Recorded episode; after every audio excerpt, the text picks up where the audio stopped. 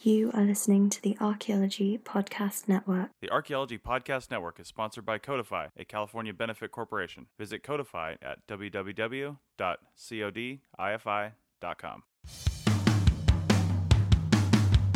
This episode of Archaeotech is sponsored by Nomad. Own less, live more. Check them out at hellonomad.com. Hello and welcome to the Archaeotech Podcast, episode 47. I'm your host, Chris Webster, with my co host, Chris Sims. On today's show, we talk to Patrick Severts about Minelab and metal detecting. Okay, we are back on the Archaeotech podcast, and we have a great guest with us. Uh, I met him at the Society for Historical and Underwater Archaeology in uh, Fort Worth, Texas, in January. He was at the uh, the Minelab booth, and we're going to find out all about what Minelab is here shortly. Um, but welcome, Patrick Severts. Thank you. Thank you. It was a pleasure meeting you there as well. Uh, Mhm. It's nice to see that metal detecting, we're going to talk about metal detecting today, obviously, That's right. since I'm uh, with Minelab. It's nice to see that metal detecting is now becoming accepted in the world of archaeology. Mm-hmm. Little, little, little bit about myself is I've spent the last 27 years mostly as a field technician. I started with the Museum of New Mexico, the Office of Archaeological Studies in Santa Fe, and then uh, was transferred with my wife was transferred to Georgia, which I spent uh, another uh, 17 years working here in the southeast. Mm-hmm. And the last 14 years of that, I've spent swinging a metal detector on all sorts of, mostly battlefields, but a lot of other historic uh, resources as well. Awesome. Well, why don't you tell us a little bit about your association with uh, Minelab and what and what Minelab does? Well, Minelab is a manufacturer of uh, probably the best detection units out there. Uh, but- and I, I say that wholeheartedly because I've used just about every one, every every company that's out there. I mean, there's a lot of good detectors out there, Mm-hmm. but Minelab is the next step. They uh, most detectors work on a single frequency. These work on 28 different frequencies at the same time. Wow. So we can actually go into a site and, and it automatically adjusts for soils and different conditions, whereas other metal detectors may be eliminated in those certain conditions. Mm-hmm. Um, Minelab and uh, Fisher Labs were the only two uh, companies that responded to a call out I put out when Chris Espenshade and myself started the Advanced Metal Detecting for Archaeology Mm-hmm. they uh, they came to the very first one. It was it was uh, AMDA was only supposed to be a single uh, single class here in Georgia, Mm-hmm. sponsored by the DNR and Department of Transportation. And that class became so popular in that first day that the Minelab and Fisher Labs both came to me and Chris and said that you guys are onto something. You should probably carry this further. Okay. So Chris and I got the job, got the uh, AMDA certified through RPA. It was their very first continuing education certi- Hmm. cert- certified class. Nice. And I had the pleasure of working with the AMDA for five five years, Mhm. and then Minelab said, "Well, we need somebody that can go in between the archaeology groups and metal detecting company. Mm-hmm. They need some kind of uh, go between in between the two groups." Okay. So that's when they asked me to come on as a certified trainer. So Minelab was was producing these these sort of next level high end metal detectors before they even really got into archaeology. Then. Yes, uh, they started uh, Minelab actually. it's an interesting name, uh, Minelab. they actually started off in the mining industry in the gold fields of Australia, mm-hmm. but they also produced equipment for mine detection for the military. Whoa, Okay. cool. But Yeah. because, because of those technologies, uh, and they were very successful in those aspects, they they started a uh, they call it their relic division, which Mhm. I, I really do not like. They're they're changing they're changing terminology.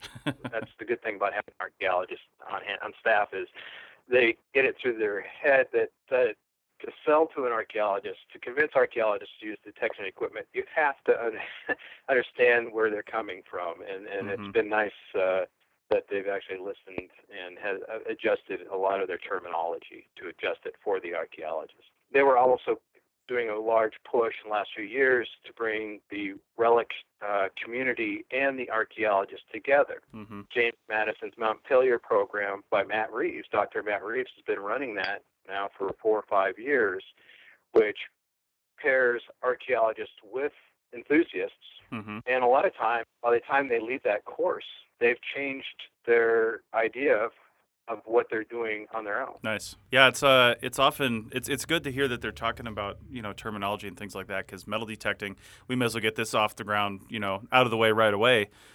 Yeah, I feel like it's commonly seen by at least archaeologists, um, and this, like you said, this attitude is changing. But I feel like it's commonly been seen by archaeologists as, you know, a tool of uh, uh, a tool a tool of looters, quite frankly. Um, and and I think mostly on the East Coast because of Civil War battlefields and stuff like that. But that's like saying, you know, cars are a tool of people that kill people because you can kill someone with a car. So we should not use cars anymore. You know what I mean? It's all about. it's not the equipment. It's not the methodology. It's the education. Yeah, um, they used to refer to it as the devil stick. Oh, jeez. which always it cracked up. And there was great, uh, great cartoon out of England uh, back in the uh, 80s, and it has uh, uh, a depiction of a cartoon devil metal Mhm. detecting, and you know says keep your eye out for the looters. you know? Right.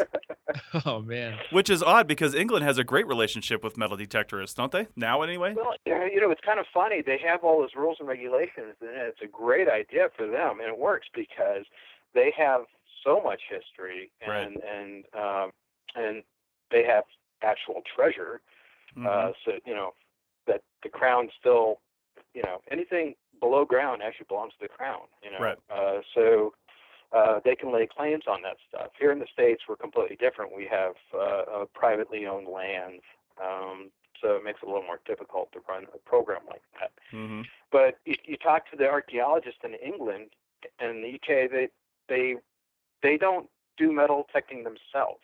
They Right. always find a group to come and do it for them. Huh. So they think it's funny that a bunch of archaeologists here in uh, North America are, are uh, actually running around with metal detectors. yeah. That is funny. So with that, with uh, like in the UK, with you know metal detectorists running around, I'm I'm sure you've encountered the metal detectorist community here in the states as well. But I've spoken to a few archaeologists in the UK that have said that metal detectorists have such a skilled working knowledge with you know metal detector abilities and techniques and stuff like that that they're able to go through a site that might contain metal cultural material and they can tell the difference between gold bullets and various other you know hardware whatever else might show up and it's you know a finer grained it's a it's a finer grained way of of using it than I think most archaeologists would be able to do, especially just like picking it up and and just starting it right off the bat. Is that something that you've encountered here in the states as well? Well, you know, that, that's true to a. And there's been a lot of studies done by uh, archaeologists, uh, one including uh, Dr. Doug Scott, who's actually looked at this, and he's dealt with, you know, hundreds of volunteers over his time. And I got to tell you, they all come in different shades. I mean, they could be beginners. They could come out with a forty-nine dollar Harbor Freight metal detector and uh, and not find a thing, uh, but claim that they have hundreds of hours of detection. Mhm. Reality is the reason we started instructing archaeologists because it's a tool that, I mean, you think about all the other tools that we use. It's another piece of technology, and we're getting to the age where the younger groups are coming up. They're very comfortable with this technology, and they can learn it at a rapid pace. It isn't rocket science, and and yeah, within a matter of days, I can teach somebody to tell. Within a matter of hours, I can have them determining uh, ferrous versus non-ferrous. And a lot of times, when you're delineating a site, that's all you need to know. You need Yeah. to chase out those nail clouds and determine the non-ferrous inside those nail clouds. And I use two different color pin flags, and you know, so for I would say 90% of the stuff that the archaeologists are doing, they can do themselves. It's only the big projects like the battlefields, the National Park Service stuff that that uh, when you're dealing with hundreds of acres, that you need this other uh, entity to come in and, and aid you. Yeah. Well, I, I think uh, Webby has a good question regarding that point. Yeah, that's that's a big one. Is um, and I think one that probably stops stops a lot of people from from really getting into this is it seems like when you look at metal detectors. Um, I mean, I was looking at them for a project just not too long ago, and you just get inundated with all the different features and variability and variations. What's What's if somebody's? I mean, can you can you break down like the the basics of of metal detectors for us real quick? Like, what are some of the big things you have to you have to look for? Like, um, like let's bring cars back as an example. you know, looking for a car, the first thing you want to know is, do I need a truck or do I need a car? Do I need a motorcycle? Right.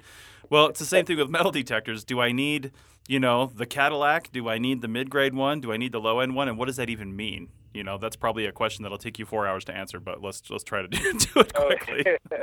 Well with so many different metal detector companies out there uh, it and they all do produce a high quality detector. All the big name guys out there produce something that will work for the archaeologist. And mm-hmm. it really depends on what project you're looking at. If you're just going to take a machine out and to delineate historic resources. You know, a mid-range detector, I would say no less than six to seven hundred dollars would mm-hmm. be a starting point for archaeology. Okay. Uh, don't go to Harbor Freight. Get the forty-nine ninety-nine uh, Harbor Freight special because they just will not do what we need them to do. Right. You need you need good uh, uh, quality on your ability to cancel out outside noise such as uh, mineralization in the soils or EMFs uh, around you, electromagnetic interference. You should, well, you know, the ground balancing is very important because you change from one area to another. Uh, you have to rebalance your machine. So if you have manual ground balance, it's, it's a great option to have, especially for the lower ones. The uh, higher machines have automatic ground balancing on them a lot. Uh, you set it and forget it, and it will automatically adjust. Now, uh, when you step up past the general delineation, say you're going to go and do a military encampment or you know touch a small skirmish site or something like that, you need something that you can have inter- interchangeable coils. You go okay. either go from a you know small five inch coil from the normal 11 and a half inch coil, or if you're covering lots of ground, get a, a 17 inch coil, wow. and that allows you to change and, and accept the different situations you're going to run into. Mm-hmm. Yeah, I tell you, battlefields are notoriously hard to hunt because they're very sporadic yeah. and a lot of times have been hit hard by the relic hunting community. Oh, sure. Yeah. So you have to you have to stay ahead of their game, and a lot of times they're buying out the best stuff. So uh, you can spend as little as six to seven hundred dollars for a quality machine, or if you want to go something that's going to punch down a meter and a half, you can spend nine thousand dollars. Okay. Well, I, am wondering uh, just a quick question on the size of the coil because that got me thinking. Um, you said if you're surveying a large area, go up to like the 17 inch coil. You know, uh, possibly. Now, in that case, would you use that just for finding hits, and then you'd flag those, and then you'd come back with a smaller coil to to really um, dig into what you're finding, so to speak, or could you do it all with that one size in that particular type well, of survey? Well, a lot of times when we're, when we're doing battlefields, and this is the great thing about it, you'll have a detector team go through, and they're flagging hits. Mm-hmm. And like I said, either uh, two different color flags, one for ferrous and one for non-ferrous. Uh, um, I use orange for, for iron, okay. and then because uh, it reminds me of rust, and then blue for non-ferrous. So if you travel behind me, you know that uh, the targets that you're going to be looking at are, you know, you can very be predictive on what what material you're going to be looking for. So there'd be a detectors group going forward and marking the original hits, and then a recovery team coming in afterwards. The recovery team will also include somebody that has the ability to record GPS and mm-hmm. photo the artifact. Um, a lot of the projects I've been working on have been with Doug, Doug Scott, where we we uh, noticed that this this team approach has uh, sped things up in the field exponentially. Right. You know, it cuts down a lot of man hours. yeah. yeah. And in fact, one of the very first uh, CRM projects I worked on was with you, Patrick. We were uh, in Kentucky working on a Civil War battlefield in Cynthiana. And that was, if I remember right, that was kind of the approach that we had done. I was following you with a bundle of orange pin flags. And, uh, you know, you, there were a couple moments where uh, I got a little bit too close to the metal detector, and, and you were like, "Hey, back off! the the pin flags are throwing me off."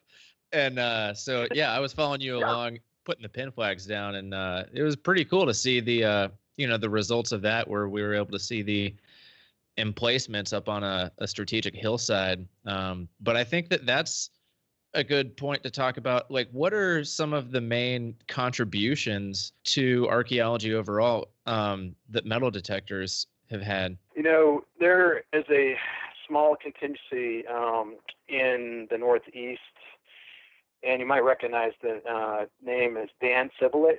He created the Sivilich formula that we use for weighing uh, deformed musket balls to determine uh, original uh, caliber size. Oh wow. He started the Bravo Company up there, and they've worked on a lot of private lands uh, looking for lost Revolution, Revolutionary War battlefields.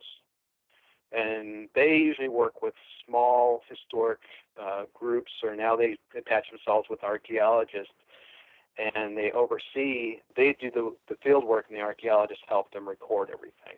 And they're to the point now which they're, you know, they're a standalone group with a lot of, uh, lot of funds coming in to help them to go out and search for these other battlefields.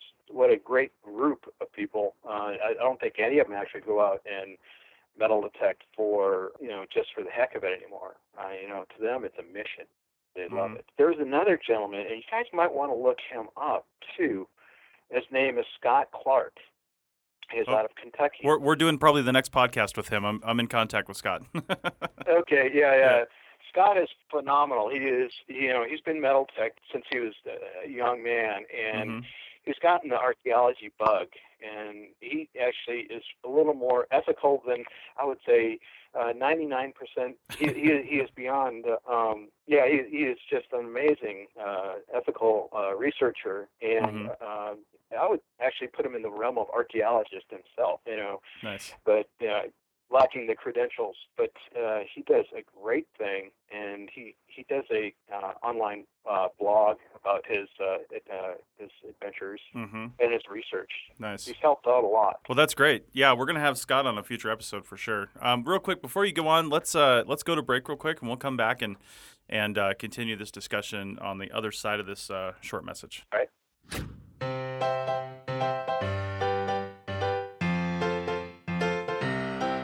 Nomad is an outdoor tech company focused on one thing owning fewer things, being resourceful, and working together. I've got a couple of Nomad products the modern build leather strap for Apple Watch and the Carabiner for iPhone. The Apple Watch strap is well built and very affordable when compared to similar products online. I've had the Carabiner for over a year now, and I love it. Holds my keys and turns into an emergency lightning cable for my iPhone or iPad whenever I need it. Check out Nomad's other products at www.hellonomad.com and use the discount code APN for 20% off your order. That's www.hellonomad.com. Fulfill your minimalist mission, own less and live more with Nomad.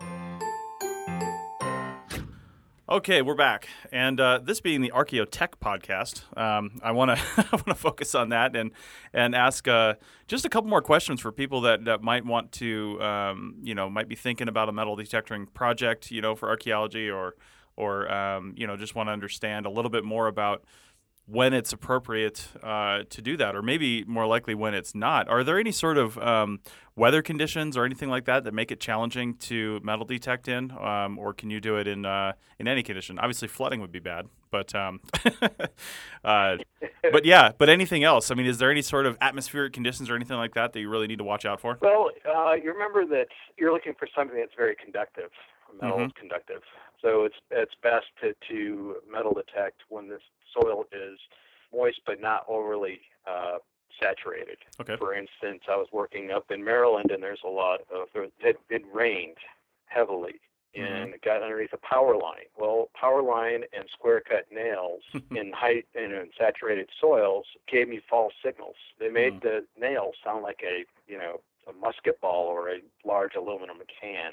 Oh wow. Uh, so you know um, that that can be very not not the best uh, Mhm. environment to work in. Now, most nowadays, especially the ones that are coming out these days, are either weatherproof or waterproof. Okay. The one machine that I, I use consistently for a lot of my field work now is submersible to 10 feet. Mm, wow. So I can work in the, in the rain with no issues. It's only my comfort level that uh, limits my uh, capability. Now, not all machines can do that. yeah, yeah, of course. But I guess uh, Yeah. submersible, the, the fact that it is even submersible obviously brings up other questions. And this might sound stupid, but can you metal detect underwater? Oh yeah, Yeah, Okay. there are several companies that specialize in underwater detectors. Yeah. Now, Minelab does have its own uh, underwater detector, and it's one, one of the few that's not uh, what I call, call this is pulse induction. And pulse induction, the issue with it is it picks up all metal, whereas a VLF or very low frequency machine, you can actually dial it back to discriminate against certain metals. hmm So underwater machines have traditionally been uh, pulse induction. They pick up everything. So now with this introduction of this other machine uh, through Minelab, you can dial it back and you're you can select uh, material within a, a heavy iron uh, concentration that you may be looking for. Okay. But yeah, well, underwater has, and it you know it's been around for years hmm the underwater crowd have used metal detectors in archaeology, probably more so than the terrestrial archaeologists Mhm. uh, in the long run. I mean, you rarely run an, under, an underwater project or program where you won't see an underwater metal detector in that program. Right. Now you look at tra- tra- traditional uh, archaeology programs and how many how many field schools have a detector in their hands. yeah. Unless you're in Georgia, then there's a bunch of them. well, we've uh, we've talked about field schools on a couple other podcasts too, and there's uh, there's actually lots of problems with field schools. So we'll just add metal detector to the list. That's uh, you know, so one thing that we kind of I, I feel like feel like I let slip by a little bit in the first segment because you mentioned it. Now I know I know you guys would rather somebody take a course and, and actually learn what they're supposed to be doing, but the reality is somebody is going to win some sort of project out there or they're going to, you know, bid on some kind of project that that has a metal detecting component. They're not going to know what they're doing and they're just going to go out and buy one, right? So, let's assume that that's going to happen and they have no idea what they're doing. Um, I think you mentioned buying something in the 6 to 700 dollar range is the is the price range uh, a pretty good, if you knew nothing else, a pretty good indicator of the type of metal detector and the, the quality of metal detector that you would need for basic archaeology without knowing anything about what you're doing? Um, I mean, it's a, it's a standard rule of thumb that for every hundred dollars uh, you spend on a metal detector, you gain an inch of ground. Oh, okay. Yeah, in depth. hmm It's it's not true completely because uh, with Minelab products, it, it, you know, it's thrown out the window because we're doing 28 different frequencies, which from high to low will give you greater depth, depth capabilities. But hmm mine, you know, throwing that out the window, you think about what, uh, you know, if you, if you have a metal component to your project and you need a detector, my recommendation is to find a local detector dealer in in that area, hmm and he will know the ground conditions, situation you're going to be working in, and he will guide you to the right product. Yeah, and uh, you know that's probably the best way. I, you know, it, very rarely do you go to an area unless you're, you know, somewhere in the middle of New Mexico where there isn't a, uh, you know, a company selling metal detectors. Right. So there should be somebody within the either in the region that should know uh, what you're dealing with. And a lot of resources I pull off actually come on come online. And I, I get online and I research the area prior to going to figure out what what what detection equipment I need to take with me. Mhm. So that that's a lot. You mentioned depth real quick. What is the, in optimal conditions with the Cadillac of metal detectors, what is the maximum usable depth that you could you could detect? I'm sure it depends on the soils and the geology, but in in perfect conditions, how deep uh, can you really find stuff with a metal detector? Uh, well, in perfect conditions, uh, say Savannah, Georgia, Mhm. sand, I detected a 24 pound cannonball at 85 centimeters. Wow, That's deep. That's deep. I ran all the other machines over. I ran all the other machines over it. I I did not hear a thing. Couldn't get Mhm. a signal. But you know the machine that I had just was hitting on it. So I knew that I wasn't missing much. So I had the depth capability of that thing, and it just happened to be that it was a backfilled trench. It was a, a Confederate trench that got backfilled after the Union took that location, and they just dumped the uh, uh, unexploded ordnance in, in in the backfill and ended up at the bottom of the trench. So I was the only one that had the machine that was that could do that capability to find it at that depth. Mhm. Now a normal detector will you'll you'll get a say a musket ball, uh, 69 caliber musket ball, anywhere from 25 to 30. 30 is pushing it centimeters. If you're not getting that depth capability on a, a musket ball, then I would reevaluate what what detector you're using.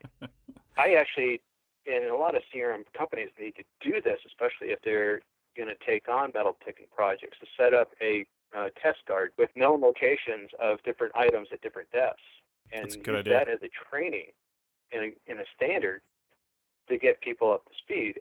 Eh, not everybody's going to take the metal detector, hmm so you'll actually recognize the the talent that you have on hand and utilize them as Mhm. your main detectorists. Maybe the other people follow up as they'll do the recovery. Okay. But a, a grid guardian goes a long ways in uh, evaluating which detectors work in what conditions as well. Right. Yeah, that's a that's a great idea, and and that leads me to another question too. I, I remember my grandfather actually used to um, build a whole bunch of stuff out of Popular Mechanics um, magazine back when I was a kid, and he'd give it all to us, and because he just liked to build things. And I mean, he built a speedboat for Christ's sake one time. I learned to water ski on a speedboat that he built from plans from Popular Mechanics, but.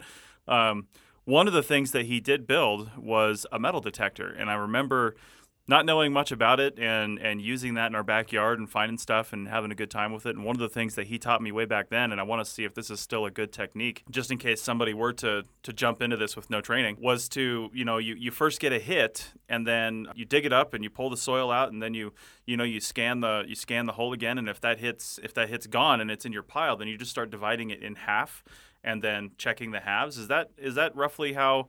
You would uh, investigate a, a hit with a metal detector, or is there are there better ways to do that? You Because know, that's that- that's what I remember from my childhood. Yeah, that is a standard standard practice.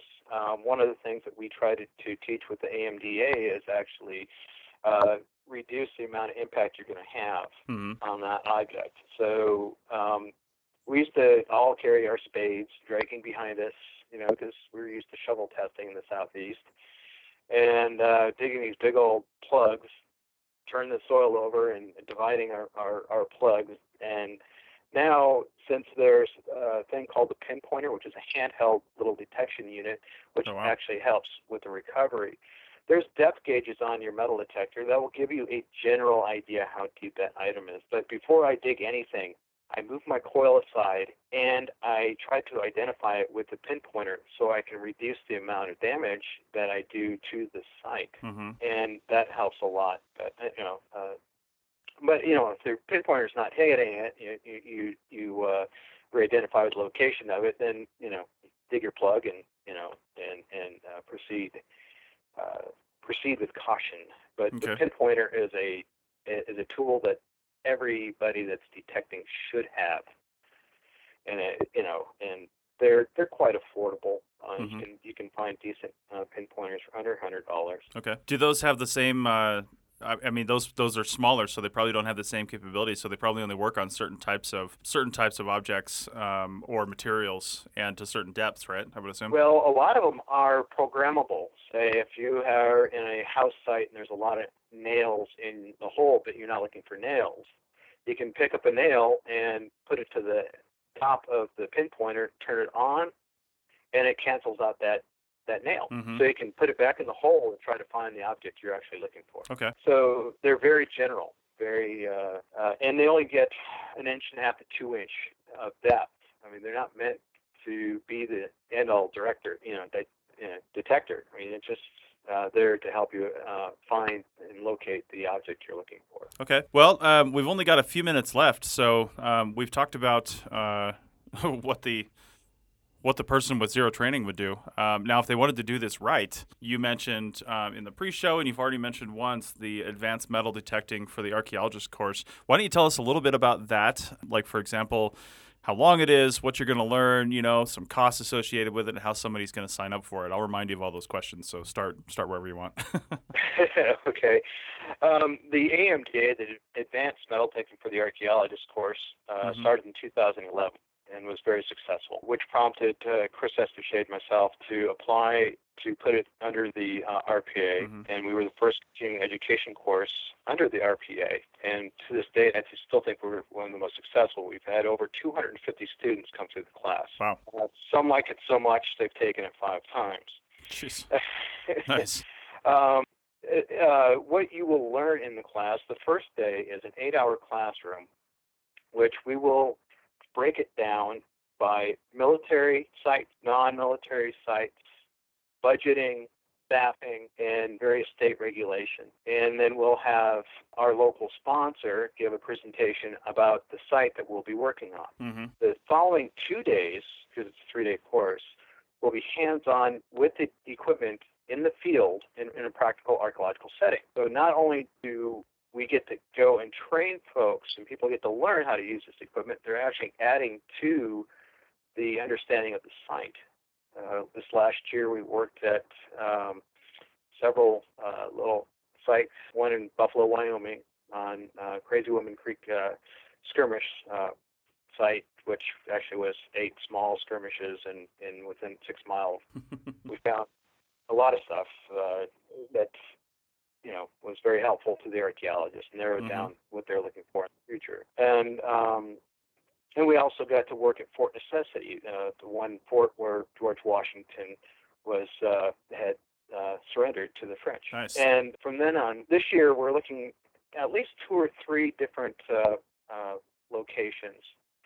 I know one of them they're talking about, and one in the southwest, probably in August. Mhm. Uh, it has a little bit to do with about Spanish mission site and uh, early occupation of Spanish on these pueblos, which will actually help the archaeologists because so many archaeologists who work on these large contact or post-contact mission sites or pueblo sites don't understand that there's a whole bunch of material that they're they're missing.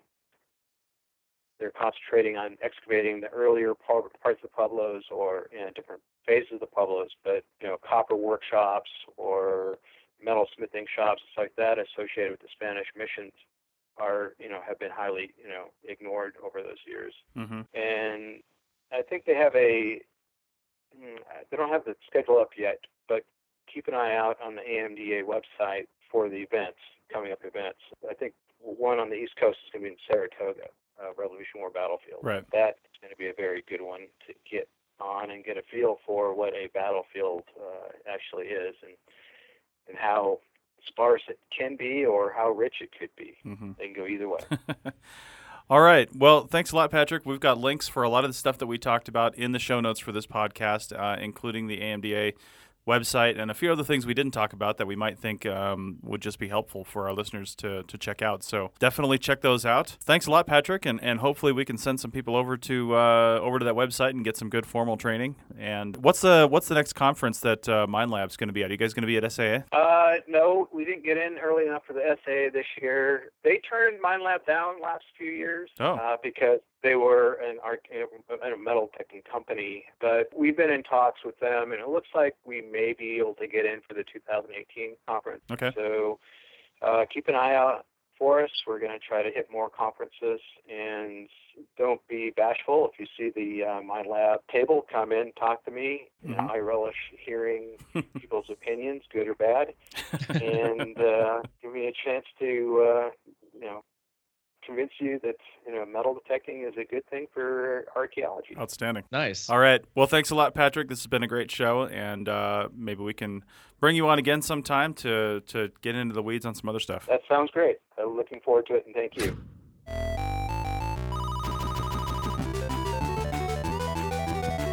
Eight Bit Test Pit is here to put Archeo Gaming on the map. Hosted by key players in the Archeogaming world, 8 Bit Test Pit sets to explain the weird and wonderful connections between the study of our past and the virtual worlds we like to explore. 8 Bit Test Pit breaks the field of Archeogaming down into three accessible formats. The main campaign is the monthly show featuring a panel discussion led by Andrew Reinhard, Megan Dennis, and Tara Copplestone on a number of issues and topics, all of which revolve around the intersection of archaeology and gaming. Everything from coding practices to ethics in and about the game reality. Dug Up content is bite sized 15 minute episodes released every six weeks, filled to the brim with information covering key terms and concepts in and about the field of archeogaming. These will inform and educate in the time it takes to load your saved game. Archeo Deathmatch. Two Archeo gamers enter, one Archeo gamer leaves. When a field is new, disagreements are going to happen. Here in the virtual arena, two archaeologists debate a topic related to archeo gaming, hosted every five weeks or as needed. Archeo gaming covers not only the study of archaeology in video games, but also the study of games as material culture. Some of our hosts you already may know Andrew Reinhard, who was featured in the documentary Atari Game Over, Tara Copplestone, who studies how games are made through an archaeological lens, and Megan Dennis, a PhD candidate at the University of York who is studying ethics in video games. Plus, many more interested and insightful players in the archaeogaming world are ready to load. The show is hosted and produced by Sarah Head of Archaeofantasies fame and Tristan Boyle, content creator of the Archaeology Podcast Network.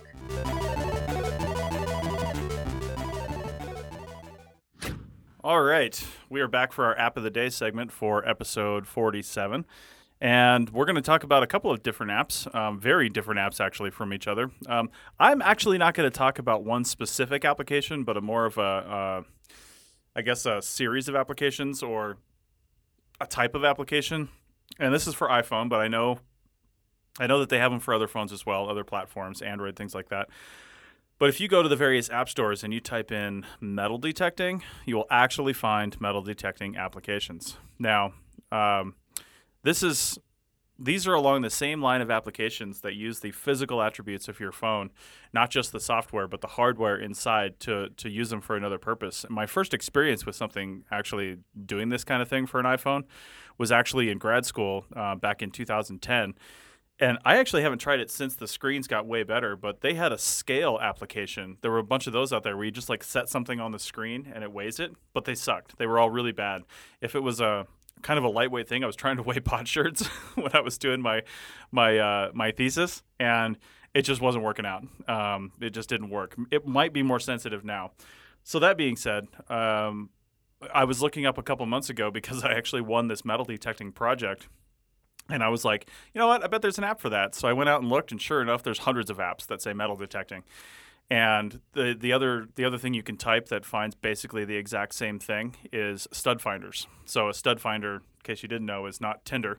It's uh, um, you know finding the studs in a wall. And usually the way a stud finder works is it's finding I guess it's finding the metal in the wall. They're not really like a real stud finder might actually be using a little bit of radar. I'm not actually sure how those works um, to determine if there's an empty space behind the drywall or if there's an actual stud behind the drywall, like a two by four.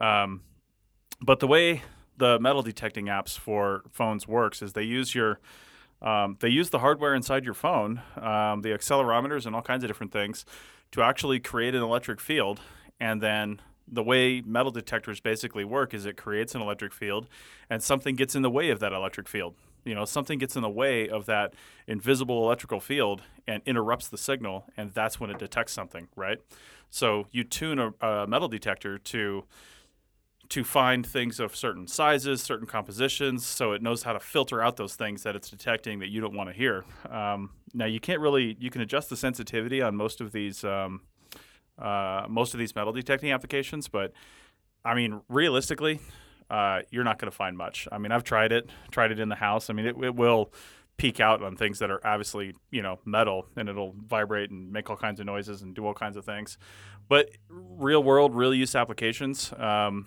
you if you lose like a if you lose like a ring in the sand at the beach or something then download yourself a metal detecting app real quick and you might be able to find it but um, I, don't, I don't think I don't think they're good for much else, and, and obviously don't use them for archaeology.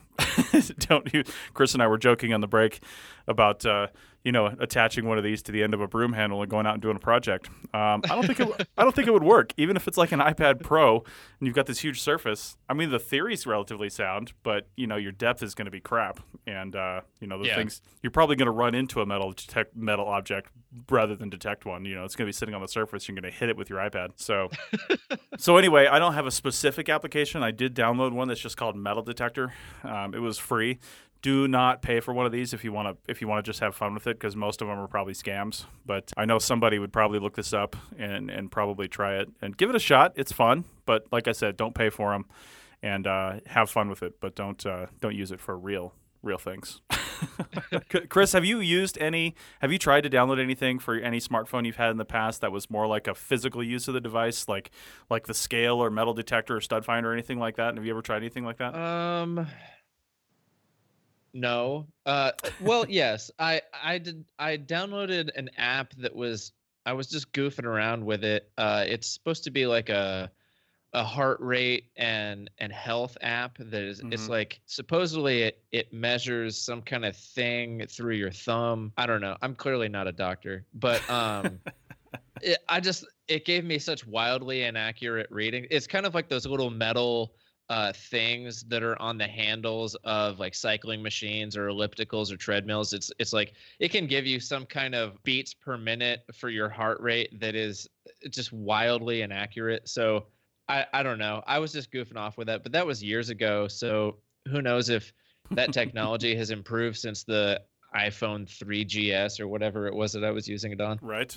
Yeah, indeed. Well, if anybody else has uh, experience with apps like this, I'd love to hear about it in the comments and see what your um, see what your results were and, and see how that goes. Obviously, too, if you've got other stuff like I've got a I've got a small metal piece from LifeProof on the back of my phone. I'm sure that's affecting it.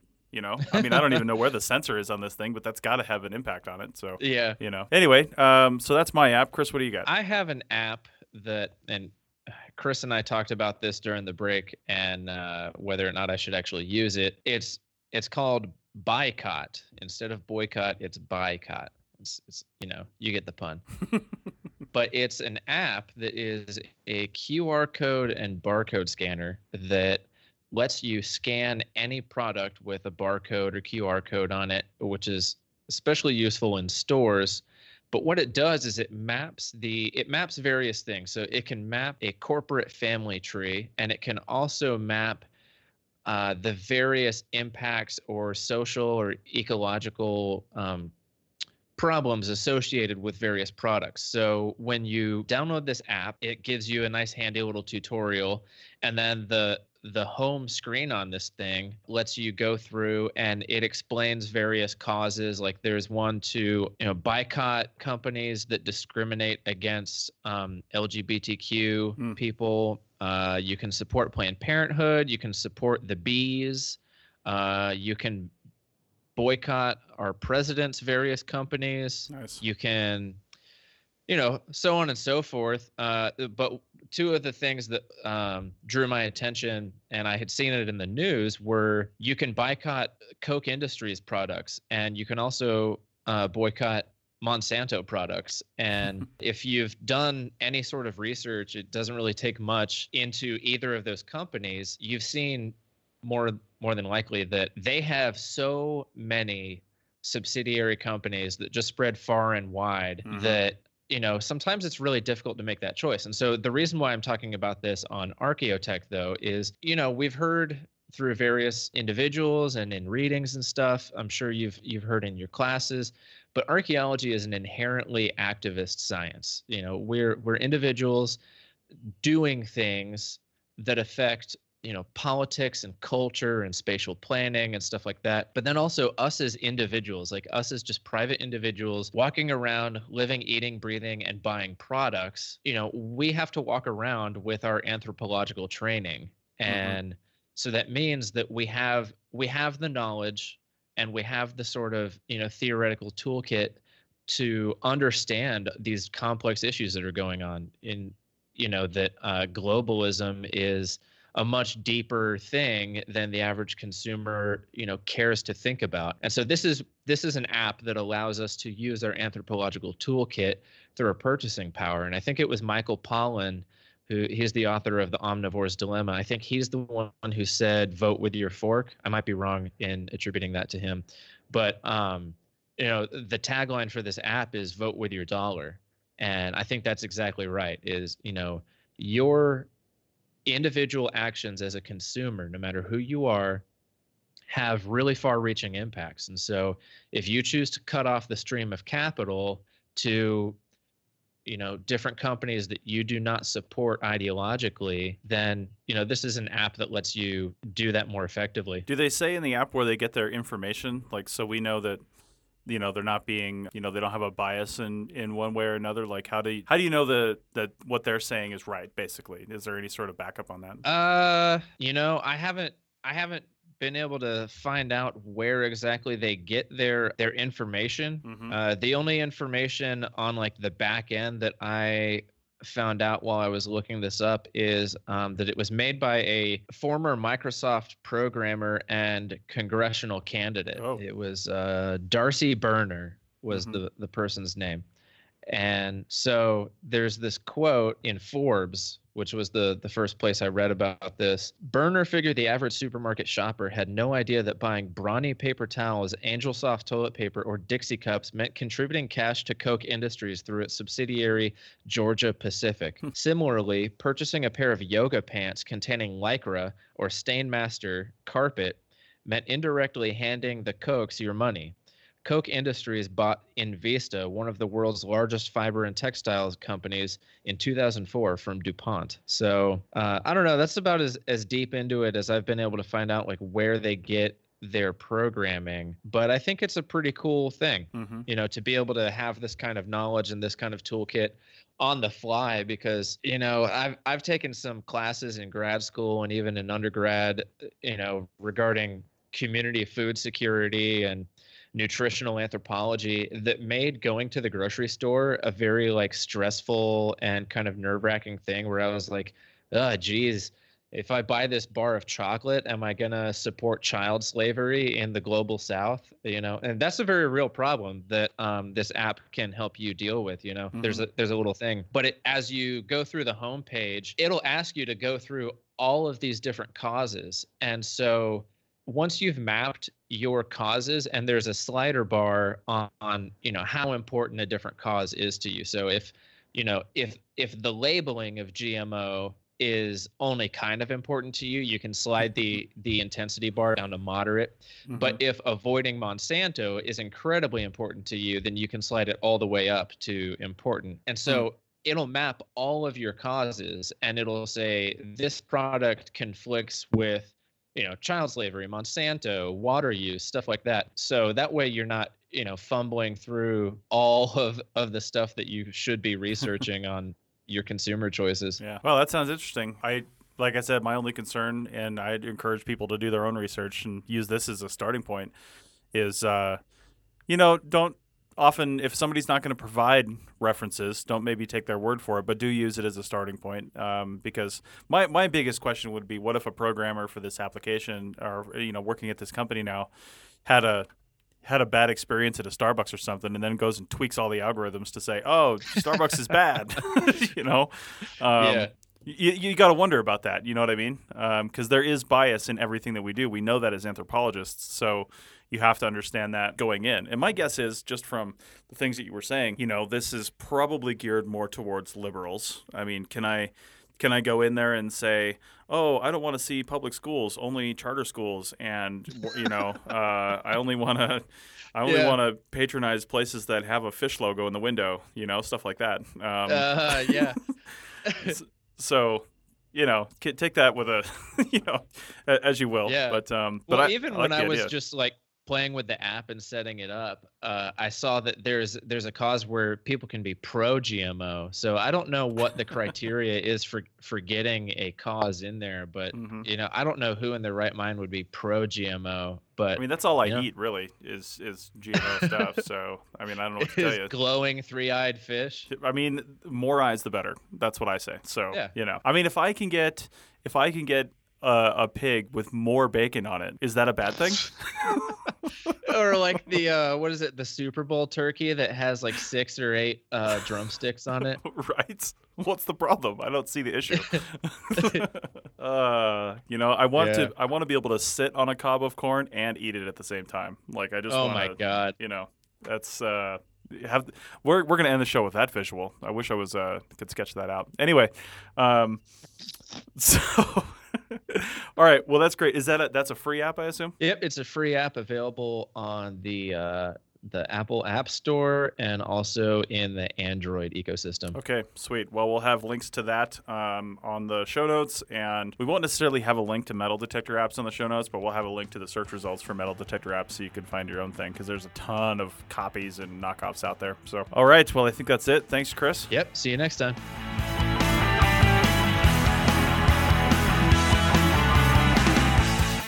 That's it for another episode of the Archaeotech Podcast. Links to some of the items mentioned on the show are in the show notes for this podcast, which can be found at www.archaeologypodcastnetwork.com forward slash archaeotech. If you like the show and want to comment, please do. You can leave comments about this or any other episode on the website or on the iTunes page for this episode. You can also email us at chris at archaeologypodcastnetwork.com or use the contact form on the podcast webpage. If you'd like us to answer a question on a future episode, email us. Use the contact form on the website or tweet your questions with the hashtag Archaeotech or tag at ArcPodNet in your tweet. Please share the link to this show wherever you saw it. If you'd like to subscribe to this podcast, you can do so on iTunes or on Stitcher Radio. You can also type the name of the podcast into your favorite podcasting app and subscribe that way. Don't forget to go over to iTunes and leave a review of the show. It helps us get noticed so more people can find our podcast and benefit from the content. Also, send us show suggestions and interview suggestions. We want this to be a resource for field technicians everywhere, and we want to know what you want to know about. This show is produced by Chris Webster and Tristan Boyle, and edited by Chris Sims. This has been a presentation of the Archaeology Podcast Network. Visit us on the web for show notes and other podcasts at www.archaeologypodcastnetwork.com. Contact us at chris at archaeologypodcastnetwork.com. Thanks again for listening to this episode and for supporting the Archaeology Podcast Network. If you want these shows to keep going, consider becoming a member for just $7.99 US dollars a month. That's cheaper than a venti quad eggnog latte. Go to arcpodnet.com slash members for more info.